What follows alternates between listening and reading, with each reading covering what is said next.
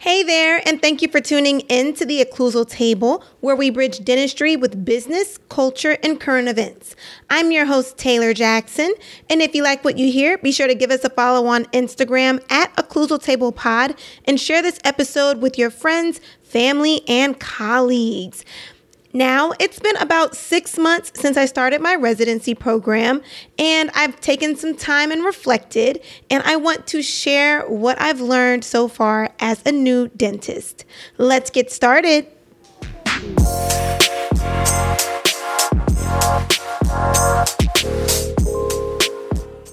All right, let's jump into it. So, tip number one um, don't be afraid of new spaces. So, just so you guys know, um, I only went to HBCUs for my educational background. I uh, went to Fisk University for my college degree. Went to Meharry for my master's and my um, doctorate degree. And I was a little bit nervous. I was a little bit nervous uh, going to um, coming here to UIC. Uh, which is a PWI, a predominantly white institution. And HBCUs are historically black colleges and universities. I was definitely nervous navigating in this new type of space. Um, but that's why, like, with being uh, here in Chicago, um, that was something that was at the top of my priority list is to look at the faculty members and making sure that they were diverse. I'm looking at the residents that were currently there and seeing that they were diverse. Um, so yes, I did struggle with imposter syndrome for probably like the first month um, that I was here. Uh, and I feel like sometimes it never really goes away. But at least with me comparing myself to my other co residents, I realized that we're all on the same level playing field. We all just graduated from dental school. We all have the same um, similar types of experiences and similar backgrounds. And with that, we all just came here to learn and we want to do what's best for the kids. Even if you are the only minority in the room, know that your opinions mean something. Know that your words truly are valued. And you have to keep that with you because if you don't speak up about how you feel or what you want to see changed, then nobody will know. So, um, being in these types of spaces, I don't feel as though um, uh, I'm not heard. I don't feel as though I'm not seen. Um, and that's what I'm very thankful for being here at UIC. It's okay to navigate in these new spaces. It's okay to be surrounded by different types of people. And that was something that I truly learned um, that I don't have anything to be afraid of. Second tip oh no. Second tip is to be a sponge because feedback is okay. I was very, very hard on myself coming into residency.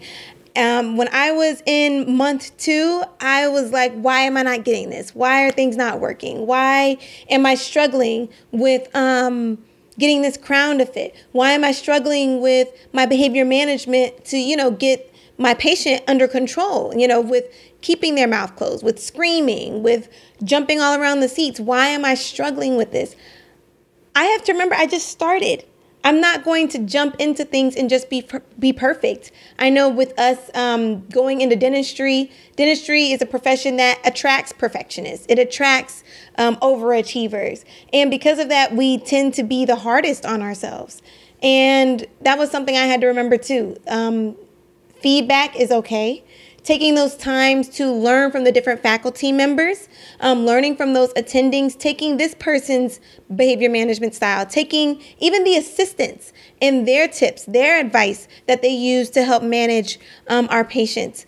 Taking some of their things and using that to manage my own type of clinical tactics. So it's okay to be a sponge, learn from everybody, because I'm telling you, I have learned so much from the dental assistants that I I definitely use that every single day um, when managing my patients and take every moment not as criticism but just as feedback so that you can become better uh, as a clinician. So my next tip, you're the doctor now, and I don't mean you know that in a high and mighty kind of way like oh I'm the doctor I know this stuff. No, Not at all. Um, it's just that there is a transition between saying, oh, I'm student Dr. Taylor or I'm student Dr. Jackson to, oh, I'm Dr. Jackson. So it's almost like there is a level of expectation um, that does need to be met in a sense. So, uh, but with that, there is also a learning curve for me um, with working with assistants, with uh, treatment planning, and making sure that I am clinically competent and discussing with my attendings my reasoning behind the treatment plan and why I wanted to go this route versus this route. And for my next tip, remember why you started because I'm telling you, there are some days when every single kid is a Frankl 1, which means in dental terms that they are definitely negative and their behavior is not good. Um, there are some days when I have patients that are bouncing all around the walls. Um, they are crying and screaming, uh, even when I'm just doing a cleaning, um, and um, not wanting to open up their mouths sometimes. I do have patients like that. And it's when I have those days that Had to even pull out my personal statement a couple times and read over that and say, okay, yes, this is why I started. This is why I want to go through this. Um, because days are hard. Literally, every single kid needs Barney energy at every single appointment, no matter how tired you are. Like every single kid. And with that, um, I didn't realize the uh, exhaustion component that does come with uh, working in pediatrics. But I have to remember every single day I'm there to help these kids. I'm there to help these vulnerable populations that people deem challenging or deem difficult. Um, and I want to do my best as their dentist, as their provider, as their doctor, um, to help move them towards a better uh, oral hygiene um, and help them to not be scared uh, of the dentist and have a better dental type of experience. But not saying that every single kid is difficult. Let me not say that because I do have some angels um, sprinkled in there. But we have to remember that in pediatrics or just being in a specialty in general, you're not going to always get those slam dunk cases.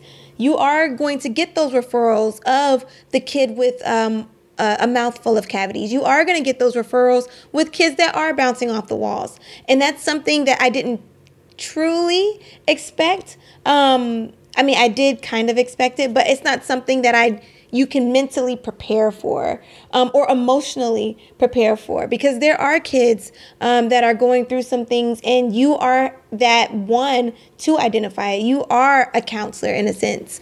Um, you're there to give them some of that encouragement, um, to ask them about how are things going on at home, how did things, you know, how you know how did these cavities get here? Even asking the parents and talking with them and getting that education component uh, together as well. I think with being in a specialty, yes, it does take a t- certain type of person to have that kind of patience, to have that kind of compassion. Um, but you also have to just remember hey, you are built for this. Okay, times are hard, but remember you're built for this. You can do this. You have gotten through so, so much, and you are doing so much good out um, just by you being in that position as a resident.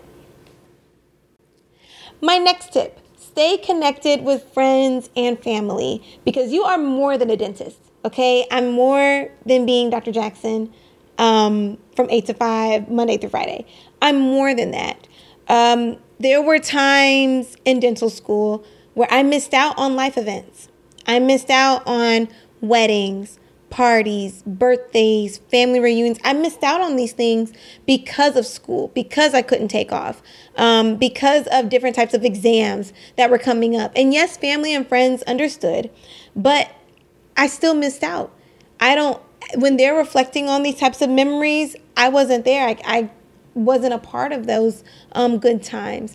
And something that I'm making a priority with me being in residency now is to take that time off and say, hey, you know what? I'm using these vac- vacation days and I'm going to spend that going to my nephew's birthday party, even though he just turned three and probably won't remember that I'm there.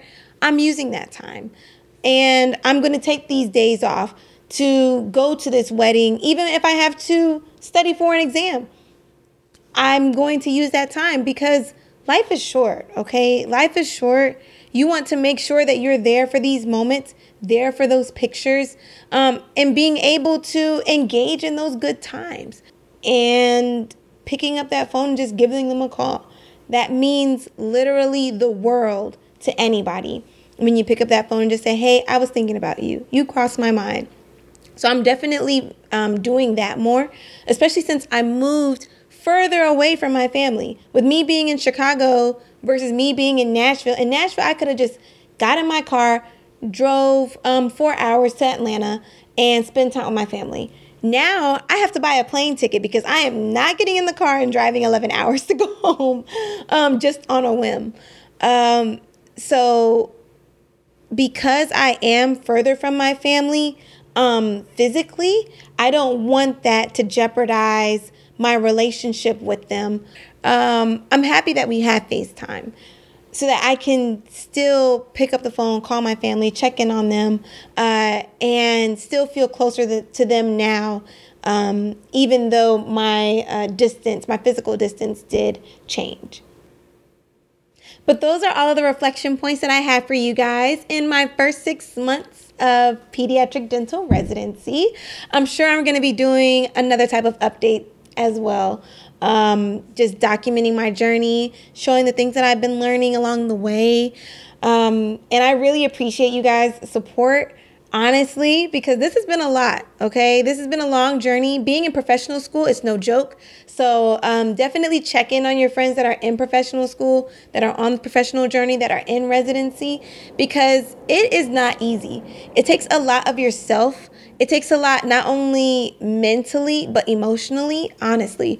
Um, because just to step into that range to do better for someone else than you would for yourself, it does take a lot. And sometimes we don't replenish ourselves. We don't um, engage in that self care as often as we should. So please check in on your friends.